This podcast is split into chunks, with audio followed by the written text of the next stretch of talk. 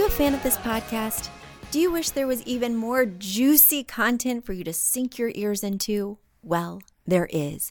You can become a premium member of this podcast for $5.99 a month and get full access to an archive of over 50 bonus episodes. Additionally, we release a bonus episode every single month. That's a ton of extra content, including my personal interior design diaries, extra tips, my talking about trends, and so much more. Additionally, you'll be keeping us on the airwaves each and every week because your premium membership money goes directly back to making this podcast amazing. Check us out at affordableinteriordesign.com. Click on podcast to learn more and to become a premium member today.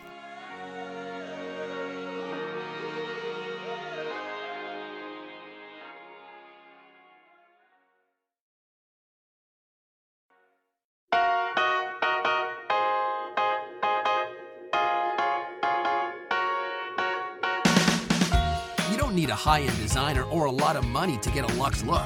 Be your own interior designer. This is Affordable Interior Design, the podcast. Here's your host, Betsy Helmuth. Some people are calling this fall. Yes, in the stores, there's Halloween candy, pumpkins are arriving, people are talking about apple picking. I am not calling this fall. This is freaking Indian summer. Welcome to Indian summer, people. I hope you all are getting some last moments on the beach, some last opportunities to wear your swimsuit and your sandals. I'm just going to walk around the house in my swimsuit. I am soaking up every last drop of summer. Without further ado, because this mailbag is brimming with questions, I'm going to dive right in. But before I do, I just want to thank you. I have been in contact with so many of you who are interested in the Academy. This was the first week that I've reached out, and it has been so exciting to start talking to you, to hear about your interest, to find out if you're a fit for this program. It's great. This program is officially launching in just a couple of weeks, and if you've wanted to become an interior designer, this could be just the program for you. It has one on one coaching with me, one on one coaching with my great designer, Paulina, who's been with my firm for nearly four years now, and online modules. You can do it in your free time, and it is something I'm amped about. So I just wanted to remind you that if this is a program you've been thinking about, head over to affordableinteriordesign.com, click on the Academy tab, submit your form, and I'll be reaching out to you personally to get a little bit more information. All right, without further ado, mailbag time. My first question comes from Beth. Beth writes Hi, Betsy. I have a question about rug size and placement for my home office in my new build. I've attached some floor plans. My husband and I both work from home, so this is the most important room in our house. We have decided to have desks. They are going to be 38 by 74 inches long, and their placement will be facing the front of the house in front of windows. We are now shopping for rugs. The rugs will provide the main color inspiration for the room and they'll add some softness. I'm looking at Persian style rugs with a soft blue as the primary color. Would you recommend number one, two five by seven rugs that are under the front legs of each desk, two eight by 10 rugs under each desk and chair, or number three, one large 9 by 17 rug under both desks and the chairs? I prefer the look of the large rug, but because it is not a standard size, I would have to get it made from broadloom carpet. There are a limited number of broadlooms in the styles and colors that I want, and the few that I found are wool in the high end carpet lines, which are very pricey. If I go with the 8x10 rug option, I will have lots of affordable options in the Persian style, but I'm wondering if it will be awkward to walk between the two desks, potentially with one foot on a narrow strip of wood and the other on the carpet. And then, of course, I could go with the two 5x7 rugs, but I'm worried that there will not be enough of the rug showing to provide a real color presence for the room. Which option do you think would be best? Do you have another idea? Each will have clear plastic chair mats under our desk chairs, regardless of which option we choose. Thank you, Beth. Beth, first of all, let me compliment you on these drafting um, floor plans. They're amazing. You did a great job, and I have a really clear sense of what you're talking about. So, thank you for these plans. Are you an architect? Are you a designer? What do you do for a living? Because I am just really impressed with the technical precision here. Now, let's get to the bad news. You know, I was following along, I was so amped, you were so clear with your question, and then you end it with the kicker. We will each have plastic chair mats under our desk chairs. Ugh, my stomach turned. It did an actual flop. I was thinking, Beth, no matter what rug you choose, no matter how stylish you go in this room, you have just brought the whole thing down with your plastic mats. The rug choice is very important, but the plastic mat choice is a total no go. What you should do instead is opt for a rug that has a relatively low pile. It doesn't even have to be that low, but that way the wheels of your chair can roll back and forth without friction. And you do not need one of those horrendous mats. The other reason that I'm recommending a low pile rug under your desk chair is so that way you don't see where the wheels or legs of the chair have been, right? It's not going to leave those deep grooves or indentations because it's low pile. Now, to get to the meat of your question, which was the size of the rug, there is a clear answer here. While my heart wants to say 9 by 17, as you already know, you're not going to have any selection in that. Also, if the worst should happen under one rug, if your husband, and I'm sure it's your husband, it would not be you, Beth, happens to spill his morning coffee on the rug, if the dog who loves to work beside you happens to barf on the carpet, right? The whole thing will be ruined. That's why I'm kind of into you each having your own rug. It will be much easier to replace if somebody drops a. Do you know what came to mind when I said drops a? One of those containers of ink that you use with like a quill pen. Oh my gosh.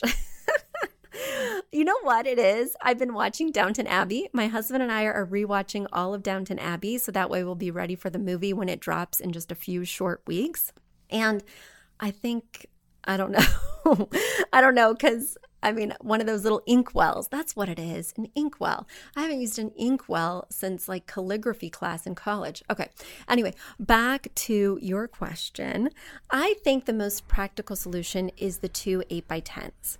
The reason that I am not even considering, not even for a hot second, those 5 by 7 rugs is because when you pull out your chair, you want to make sure that you're not half on, half off this rug.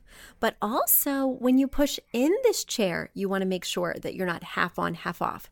You need a rug under your desk that is not only fully under all four legs of your desk, but is also providing you with enough carpet that you can pull out your chair. And a wheelie chair, a desk chair, needs a little bit more room to pull out than, say, a dining chair. A dining chair requires, at a minimum, 30 to 36 inches to pull out. So that way you're not bubbling up the rug when you push back in. You're never half on, half off. With a desk chair, I'm going to recommend that you do three to four feet of rug behind the front edge of the desk. And by front edge, I mean the edge where the drawers are, where your tummy is, right? Three to four feet behind that, because some of us, I'm looking at myself here, love to really push back. And we want to make sure we never get off the rug. That's why I'm really into the 8 by 10 and the 5 by 7 that's not even an option. You can delete it from your floor plan software. And one other thing I wanted to mention, Beth, before I bounce off to another question, is I am so impressed that you and your husband can work in the same room together all day, every day. That is so admirable. And again, it makes me very curious as to what you guys do. All right, here we go. I've got a question from Heather. Heather writes Hi, Betsy. I love the podcast. Thank you so much for taking questions from listeners. Here is mine I'm redecorating my master bedroom and I'm finding myself wanting an over bed table. You know, the kind that stretches all the way across the bed is on wheel and is on wheels so you can move it. Based on my internet searches, the world has decided that these tables are undesirable unless you're in a hospital. That's not quite the look I'm going for. Does anybody use these and or make them anymore? More importantly, am I crazy to want one? Heather. All right. Yes, people do still make these. In fact, IKEA has one. And for those of you who are wondering what Heather is referring to. You have your bed, right? And typically it's a low bed unless the table is adjustable, which is very hospital like. So typically it's a low style platform bed. And then you have this elongated table that based on your description, I'm thinking you're thinking of the ones that roll over the entire bed and then roll all the way to the foot of the bed, almost serving as a hard bench at the foot of the bed when you're not using it. Now, here are my thoughts about it. I'm wondering what you're wanting to use this table for. As we know from, from feng shui, we don't want to be using this table for work because we should really be separating our work from our sleep.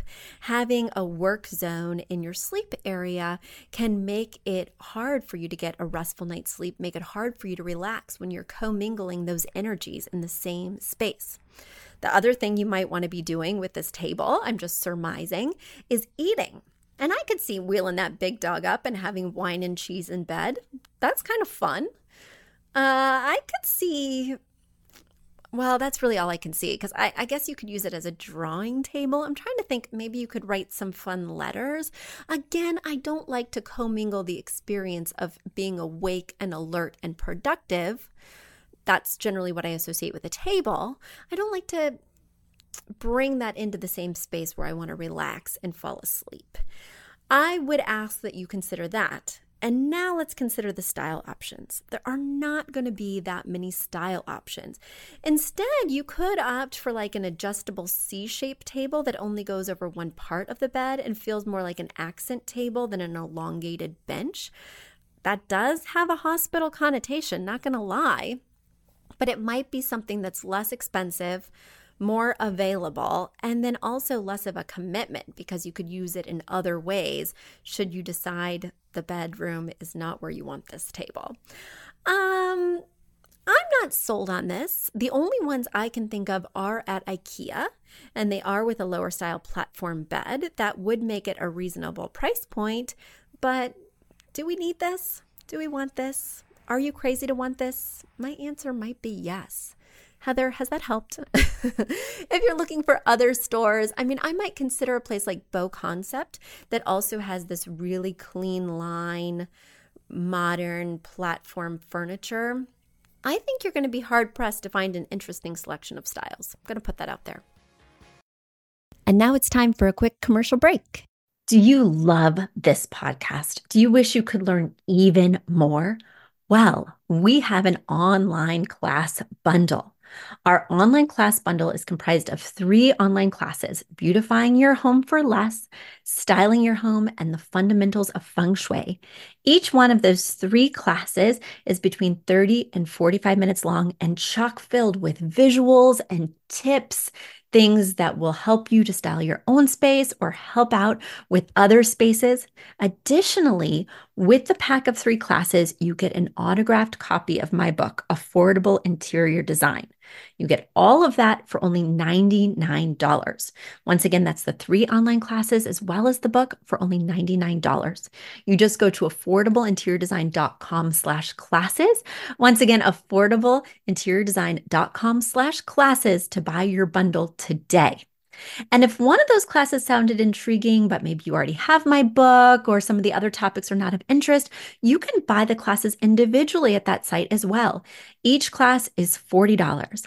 So head over to affordableinteriordesign.com slash classes to get your bundle or your online class today. All right, let's me move on. Let's me move on to my next question. This comes from Kara. Kara writes, Betsy, I'm wondering if you have any new ish favorite paint colors. Well, Kara, I do like to reuse the same paint colors because they are safe and paint is so expensive. And you're saying to me, Betsy, paint is not expensive. I can get a beautiful gallon of high end paint for 60 to $75. But the labor, actually putting that paint on the walls, is expensive, whether it's the expense of your time or the expense of paying for somebody else's time. So I really want to know that I get a home run every time. If I'm going to take risks and do something trendy, it certainly will not be with paint color. That being said, the paint colors that I'm gravitating towards lately I'm going away from the greiges. To me, they're starting to feel a little bit muddy. And the trend this year in 2019 has been bright white, which I am not down with, as you guys know. Save the bright white for the trim or the ceilings. But people have been requesting a lot of bright white. And instead, I would like you to look at something like Swiss coffee that does have a hint of warmth. My designer Allison turned me on to Swiss coffee, and I always thought, Allison, this is a real nothing color. It really is just barely a blush of a beige. But then I went into a room she designed and painted with primarily Swiss coffee, and I was enchanted. I mean, it really did contrast with the bright white trim, and yet it gave the space a vibrancy, an airiness that was really intoxicating. So, way to go, Allison. And there we go. Bright creams, light creams, very subtle beiges. These are all on my radar right now. I'm really excited about them. And if something can make me turn away from my greige, you know it's got to be good. All right, let's get to my next question. My next question is coming from Tara. Tara writes, Love the podcast. Thank you so much. My question is about flooring and rugs. We just purchased our first home. It has a large dining room. I am not a fan of the light wood floors, but it is not within our budget to replace them. I also might be inheriting a dark wood dining table, and I don't want my dining room to look like a wood factory, as you would say. Would you recommend covering the floors with a large rug? What are some tips and rules for using rugs in a dining room? Is it a bad idea to mix a wood table with wood floors? Or should I forego the wood table and purchase a white or marble one instead? Thank you so much, Tara. Tara, you know I've got some thoughts and feelings for you. So I love that this question piggybacks on the question from the desk caller or writer. This is not a call in. I would love for this to be a call in. Wouldn't that be fun? If you want to hear this be a call in, let me know because answering this live and having some witty banter could be exciting, right? All right, back to your question, Tara. Um, this piggybacks on that other question because a dining table is like a desk in that it has a hard surface that chairs come in and out from. However, unlike a desk, a dining table has seating all the way around. Sometimes it doesn't have head and foot, in which case you don't have to have a rug that's big enough on the head and foot side for the chairs to push all the way out and come all the way in without being half on, half off. But on the sides that do have chairs, as you heard me say earlier, you need to have from the edge of the table to the edge of the rug 30 to 36 inches to pull out that chair without hitting the flooring. Right, that means that your rug needs to be about three feet bigger than your table on all sides. I also recommend in this case that you do a low pile area rug, just like I recommended in the office. However, in this case, I'm recommending a low pile area rug because there's spills. You're dropping food. If you're not dropping, maybe your partner's dropping, or your kids are dropping, or, you know, who are we going to blame for all these spills and stains? in my home i have to blame myself i'm i'm definitely guilty of a few stains and spills so, anyway, you need a really large rug. And I don't want the rug to take up the whole room. So, if your dining room is small, you know, it's going to look a little weird that you only have a couple of inches around the perimeter of wood flooring. That being said, I am a huge advocate for a dining room rug under every table because otherwise it does become a wood factory. Most dining tables, especially ones that have extension leaves, are going to be made from wood. And wood floors with a wood table tends to get oppressive and brown. I'm not suggesting that you get a white table or a stone table, even though those would be great ways to add textural contrast. I'm totally fine with you using the hand me down. In fact, I do not think that you need to match your furniture's wood tone to the wood tone of the flooring. As you know, I like to keep it in the general family. So, all light woods together, all mid tone woods together, all dark woods together.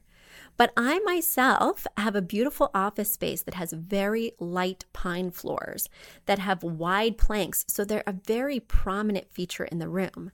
However, my preferred wood tone, because I'm a mid century fan, is a walnut tone. So you'll see a lot of warm walnut that is mid tone in my office. I do not match my wood tones to my architectural tones. I just don't worry about it.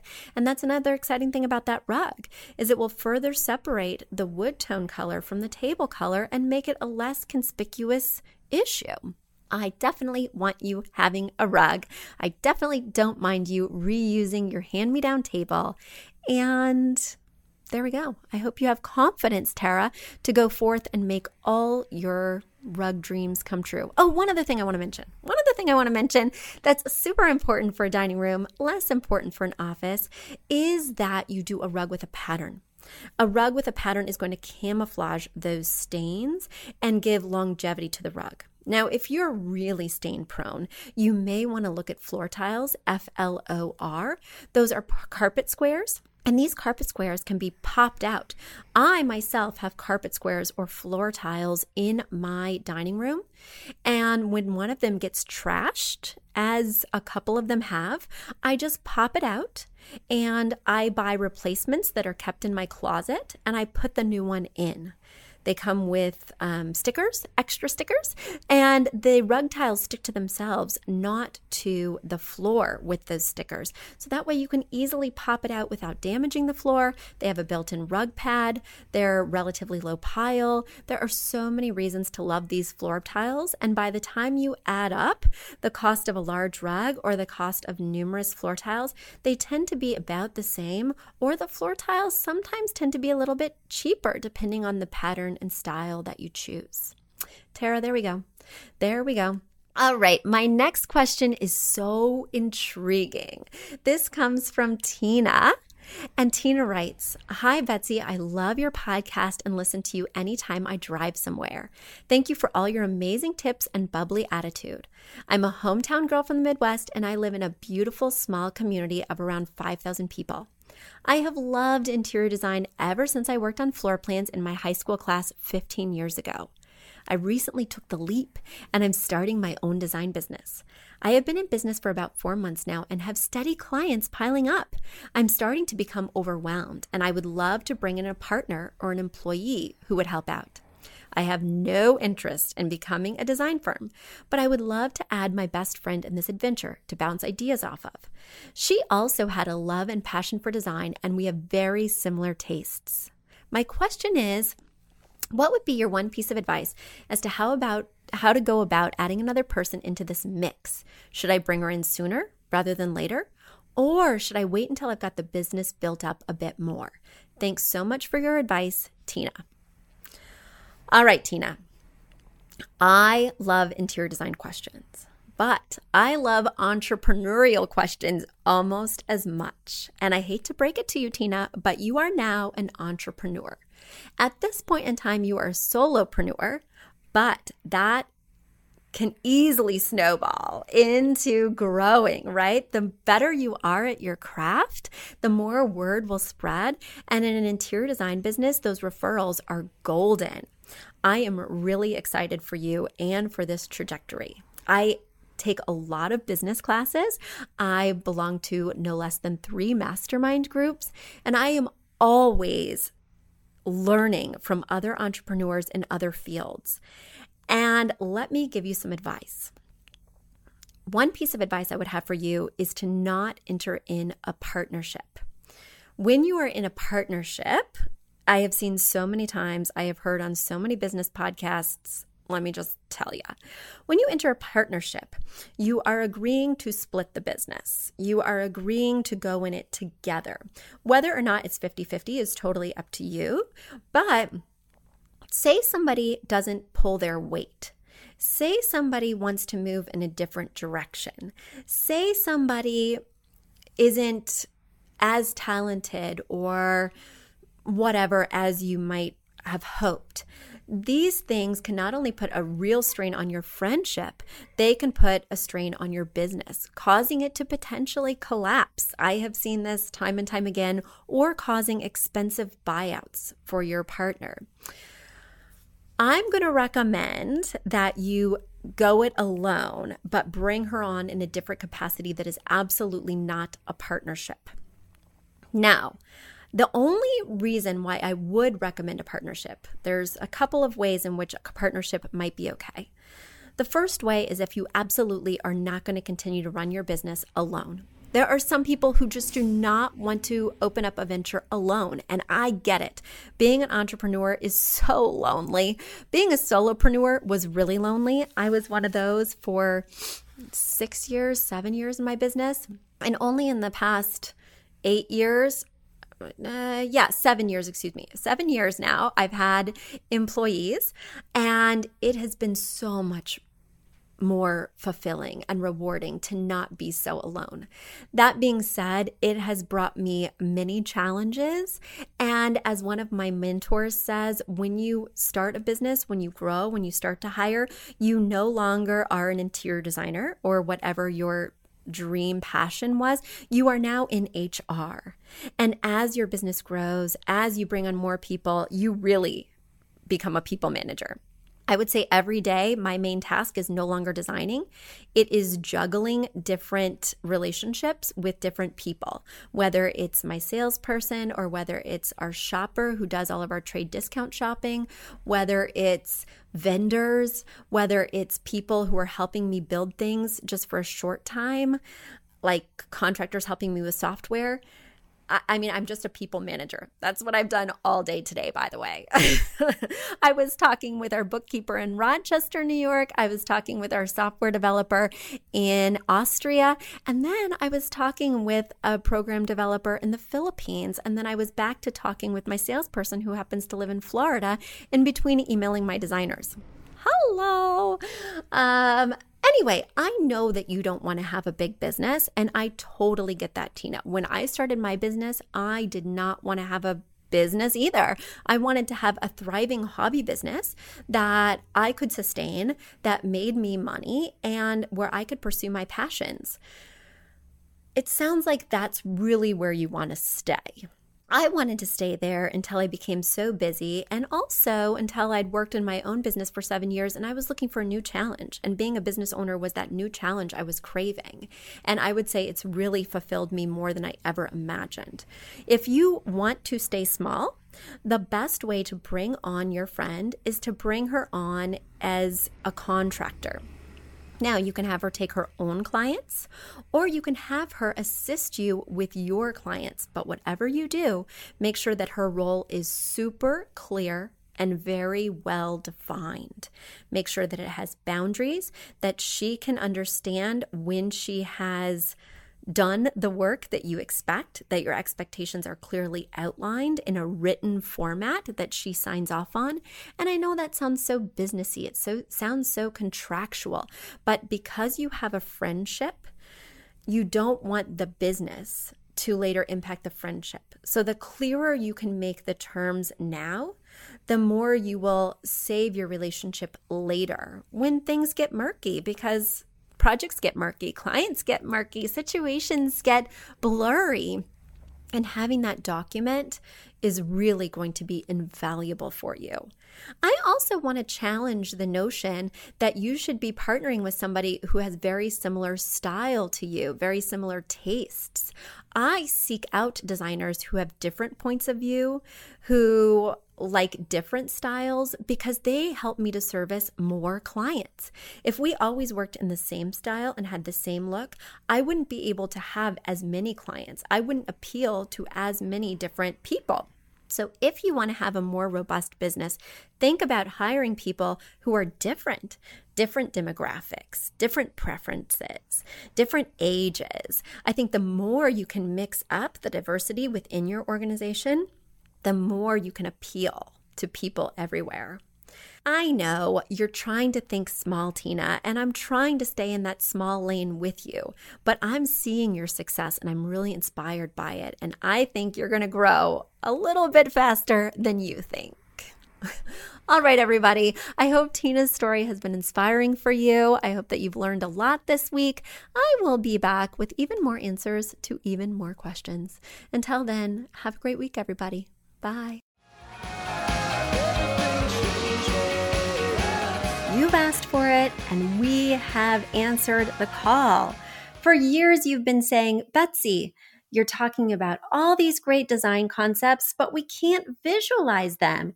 You're describing the picture that the listener sent in of their problem, and we wish we could see that picture too.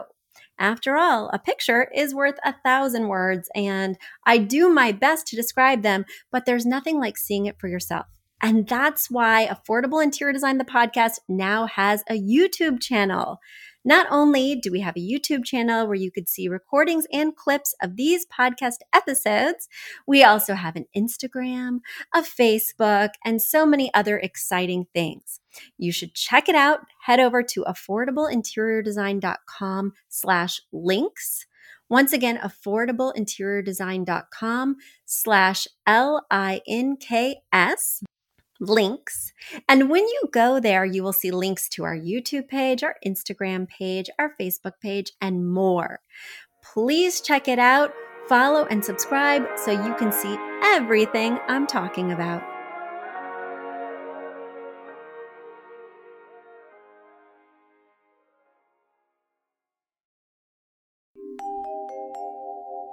A big thank you to our amazing producer, Katherine Heller, to Aton and the MVCR House Band, and to Affordable Interior Design, the sponsor of this podcast and the premier place to get an amazing look on a budget. Check out affordableinteriordesign.com. If you guys love the show, the very best way to support us is by spreading the word. Tell your friends or write us an awesome review on iTunes. So until next week, guys, thanks so much for joining us, and I'll talk to you soon. Bye.